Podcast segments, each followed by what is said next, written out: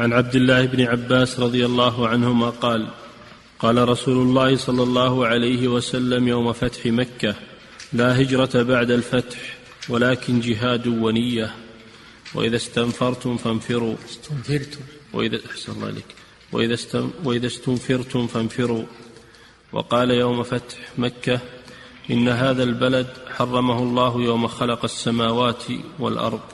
فهو حرام بحرمة الله إلى يوم القيامة وإنه لم يحل لم يحل القتال فيه لأحد قبلي ولم يحل لي إلا ساعة من نهار وهي ساعتي هذه فهو حرام بحرمة الله إلى يوم القيامة. لا يعضد شوكه ولا ينفر صيده ولا يلتقط لقطته إلا من عرفها ولا يختلى خلاه. فقال العباس يا رسول الله إلا الاذخر فإنه لقينهم وبيوتهم. قينهم. أحسن الله إليك. فإنه لقينهم وبيوتهم. فقال إلا الاذخر القين الحداد. نعم. وهذا كالحديث الذي قبله. هو في حرمة مكة المشرفة. وما يحرم وما يحرم فيها. أعد الحديث. عن عبد الله بن عباس رضي الله عنهما قال قال رسول الله صلى الله عليه وسلم يوم فتح مكة. يوم لا. فتح مكة وهذا في السنة الثامنة من الهجرة. السنة الثامنة من الهجرة في رمضان. أذن الله لنبيه صلى الله عليه وسلم أن يغزو قريشا في مكة. الذين أخرجوه منها وضايقوا المسلمين فيها حتى اضطروهم إلى الهجرة. الله جل وعلا أذن لنبيه في هذه السنة أن يغزو قريشا وفتح الله عليه مكة. اختلف العلماء رحمهم الله هل الرسول صلى الله عليه وسلم دخل مكة عنوة أو صلحا؟ هل دخلها عنوة بقتال؟ ودخلها صلى الله عليه وسلم وهو على رأسه المغفر. أنت يعني لباس القتال.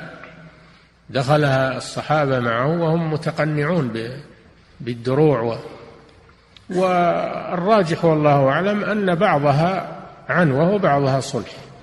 أن الرسول صلى الله عليه وسلم حين دخلها بعضها عنوة وبعضها جرى الصلح بينه وبين قريش فيها. هذه قضية غزو الرسول صلى الله عليه وسلم لقريش وأنه برخصة من الله عز وجل هو الذي أذن فيه لنبيه صلى الله عليه وسلم وهو الفتح الأعظم الذي قال الله جل وعلا فيه إذا جاء نصر الله والفتح أي فتح مكة ورأيت الناس يدخلون في دين الله أفواجا فسبح بحمد ربك واستغفره إنه كان توابا. فهذا الفتح جعله الله نصرا للإسلام والمسلمين. لما لما استولى النبي صلى الله عليه وسلم على قريش وسقطت إمارتهم على مكة وصارت في قبضة النبي صلى الله عليه وسلم وقريش هي تاج العرب حين ذاك العرب كلهم جاءوا يبايعون الرسول صلى الله عليه وسلم. رأيت الناس يدخلون في دين الله أفواجا فهو فتح عظيم ونصر كبير للإسلام والمسلمين. خطب صلى الله عليه وسلم صبيحة الفتح فقال عليه الصلاة والسلام مما قال لا هجرة بعد الفتح. الهجرة معروفة هي الانتقال من بلد الكفر إلى بلد الإسلام فرارا بالدين. هذه هي الهجرة هي الهجرة الشرعية. أما الهجرة في اللغة فهي الترك مطلق ترك الشيء هجره والرجز فاهجر أي اترك عبادة الأصنام. فالهجرة في اللغة الترك. وأما في الشرع فالهجرة هي الانتقال من بلد الكفر إلى بلد الإسلام فرارا بالدين. وفيها فضل عظيم وهي قرينة الجهاد في سبيل الله والمهاجرون لهم فضل على غيرهم. قدمهم الله على الأنصار بفضلهم. تركوا أوطانهم وبلادهم خرجوا في سبيل الله عز وجل فلهم فضل. المهاجرون لهم فضل فضل عظيم. وقوله لا هجرة بعد الفتح هذا نفي أي لا تشرع الهجرة بعد ما فتح الله مكة. لا هجرة يعني من مكة. لا هجرة من مكة بعد فتحها وصيرورتها دار إسلام. فلا حاجة إلى الهجرة من مكة إلى المدينة. أما الهجرة التي هي الانتقال من بلد الكفر إلى بلد الإسلام فرارا في الدين فهي باقية إلى أن تقوم الساعة. لقوله صلى الله عليه وسلم لا تنقطع آه لا تنقطع الهجرة حتى تنقطع التوبة ولا تنقطع التوبة حتى تخرج الشمس من مغربها. الهجرة باقية. فليس معنى قوله لا هجرة بعد الفتح أن الهجرة نسخت وانتهت.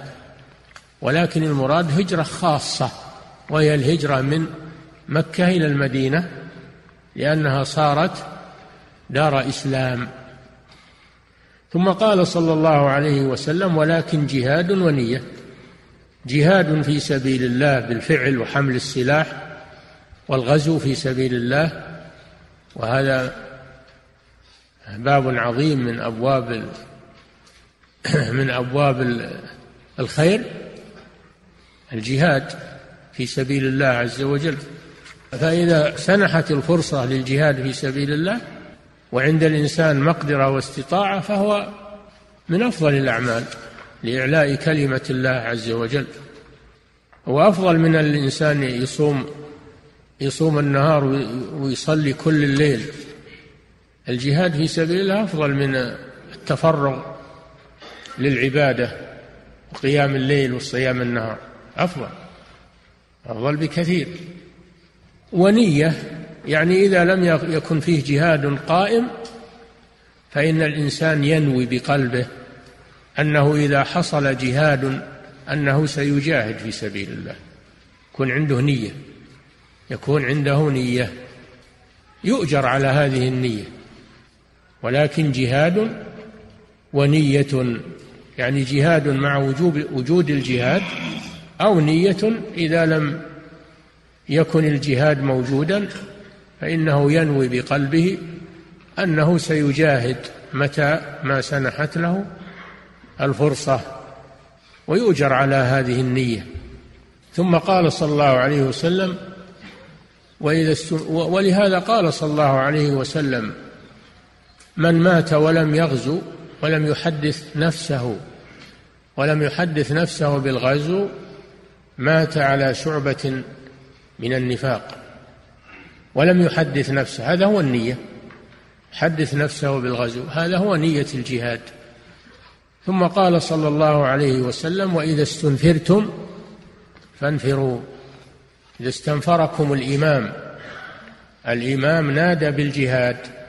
فيجب على المسلمين الذين يستطيعون الجهاد أن ينفروا مع الإمام للجهاد في سبيل الله ولا يتخلفوا قال الله جل وعلا يا أيها الذين آمنوا ما لكم إذا قيل لكم انفروا في سبيل الله اثاقلتم إلى الأرض أرضيتم بالحياة الدنيا من الآخرة فما متاع الحياة الدنيا في الآخرة إلا قليل إلا تنفروا يعذبكم عذابا أليما ويستبدل قوما غيركم ولا تضروه شيئا.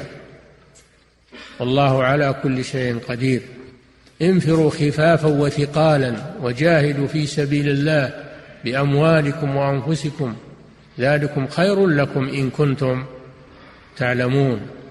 فالنفير هو أن أن الإمام يطلب من المسلمين الغزو يفتح باب الاكتتاب للغزو في سبيل الله فيجب عليهم أن ينفروا معه للجهاد في سبيل الله. وهذا دليل على أن الجهاد من صلاحيات الإمام أنه هو الذي يأمر به وهو الذي يتولى تنظيمه وهو الذي يشرف عليه الجهاد ليس فوضى. كل من أراد يحمل السلاح ويطعن ويقتل هذا هذه فوضى وفساد. لا بد الجهاد له ضوابط. جهاد في الإسلام له ضوابط وله أحكام. ما هو بفوضى مثل ما يظن بعض الناس. وإذا استنفرتم فانفروا. فدل على أنه إذا لم يستنفر لا ينفر. ما ينفر من نفسه هو. وإنما إذا استنفر استنفره الإمام وعنده مقدرة أنه ينفر ينتهز الفرصة لأن هذه فرصة ثمينة. هذه من فرص الجنة. إن الله اشترى من المؤمنين أنفسهم وأموالهم لأن لهم الجنة. قاتلون في سبيل الله فيقتلون ويقتلون. وعدا عليه حقا في التوراة والإنجيل والقرآن. ومن أوفى بعهده من الله؟ فإذا قام سوق الجهاد على ما على ما شرعه الله سبحانه وتعالى فهي فرصة للمؤمن الذي يقوى على الجهاد. لا يستوي القاعدون من المؤمنين غير أولي الضرر والمجاهدون في سبيل الله بأموالهم وأنفسهم.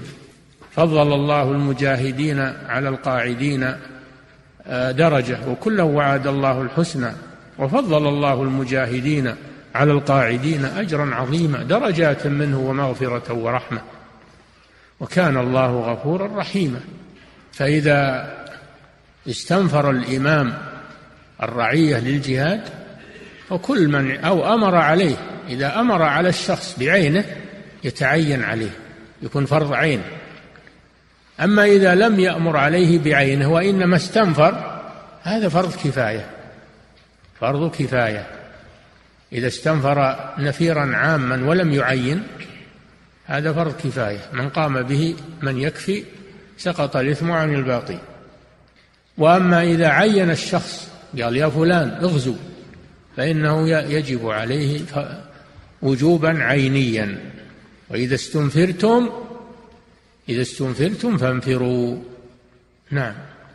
وقال يوم فتح مكة إن هذا البلد حرمه الله يوم خلق السماوات والأرض. هذا مضى في الحديث الذي قبله. نعم. أحسن الله إليك. قال يوم يوم فتح مكة إن هذا البلد حرمه الله يوم خلق السماوات والأرض فهو حرام بحرمة الله إلى يوم القيامة. وإنه. لم يحل مكة حرمها الله ولم يحرمها الناس وإنما حرمها الله سبحانه وتعالى. نعم. وإنه لم يحل القتال فيه لأحد قبلي. نعم. وأما قتال الرسول صلى الله عليه وسلم في مكة فهذا خاص وهذا بإذن من الله جل وعلا. وأيضا هو ساعة من نهار. ساعة من نهار ما م... ليست مدته طويلة إنما هي ساعة من نهار. نعم. ولم يحل لي إلا ساعة من نهار وهي نعم. ساعتي هذه. نعم. فهو حرام بحرمة الله إلى يوم القيامة. والرخصة إنما تتقيد بحدها فقط ولا يزاد عليها غير ما حدد لها. الرخصة بقدرها كما يقول العلماء الرخصة تقدر بقدرها. نعم. فهو حرام بحرمة الله إلى يوم القيامة. لا يعضد شوكه ولا لا يعضد شوكه يعني لا يقطع. العضد معناه معناه معناه القطع. الشوك اللي ما تتأذى به لا تتعرض له. نعم. ولا ينفر صيده ولا ينفر صيده من أمكنته طيور أو غيرها. في أمكنتها وجحورها وأوكارها لا تنفر ولا تهيج. هي آمنة هي آمنة. نعم. ولا يلتقط لقطته إلا من عرفها. اللقطة كما علمتم هي المال الذي ضاع من صاحبه. هذه هي اللقطة. المال الذي ضاع من صاحبه. وهذا على قسمين.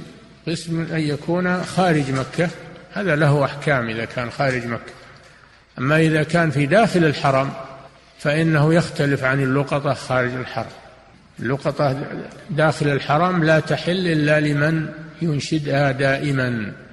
أما اللقطة خارج الحرم فينشدها سنة فإذا لم يأتي صاحبها فهي لملتقطها. أما لقطة الحرم فيستمر إنشادها ولا يمتلكها ملتقطها. يستمر إنشادها إلى أن يجد صاحبها. فإن كان لا يستطيع القيام بهذا يتركها في مكانه لا يلتقطها. إن كان عنده القدرة على أنه ينشد عليها إلى أن يجد صاحبها فليأخذها. إذا كان ما عنده القدرة يتركها في مكانه. نعم. ولا تلتقط لقطتها إلا لمنشد. نعم. ولا يختلى خلاه. الخلاء العشب لا يختلى يعني لا يقطع. لكن لا بأس أنه ترعاه الدواب. لا بأس أنك تخلي دوابك ترعى منه. لا لا حرج في ذلك. أما أنك تقول لا أنا بجمع العشب وبخزنه كما هو في البراري. هذا لا يجوز في الحرم. ما يجوز انك إنك تحتشه و وتجمعه وتخزنه. أما أنك تخلي البهائم ترعى ما في مانع. نعم. فقال العباس إلا الإذخر. قال العباس عم النبي صلى الله عليه وسلم. العباس بن عبد المطلب. مستدركا لحاجة الناس. قال إلا الإذخر. والإذخر نبات معروف في مكة. من نبات الحجاز. نبات معروف. يتخذونه للسقوف. يجعلونه لسقوف البيوت.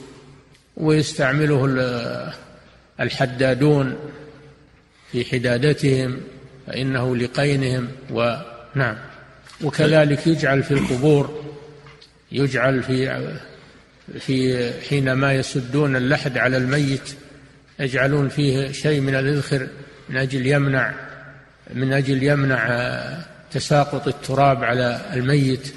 يسدون الخلل الذي يكون بين اللبن يسدونه بالإذخر.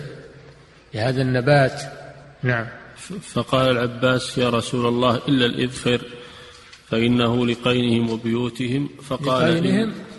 عرفنا القين هو الحداد اللي يشتغل بالحدادة. وأما البيوت فللسقوف يستعمل للسقوف. حينما يسقفون البيوت ويجعلون الخشب والأشياء السقفية يجعلون من بينها هذا الإذخر لأنه يسد الفتحات يسد الفتحات لئلا يتساقط الطين والتراب من خلال الأخشاب. نعم. فقال إلا الإذخر. استثناه النبي صلى الله عليه وسلم وهذا بأمر الله جل وعلا. هذا بأمر الله. هذا تخصيص العام. لما قال لا يختلى خلاه استثنى هذا وخصصه بالإذخر الإذخر يجوز أنه يقطع ويؤخذ من أجل هذه المصالح. نعم.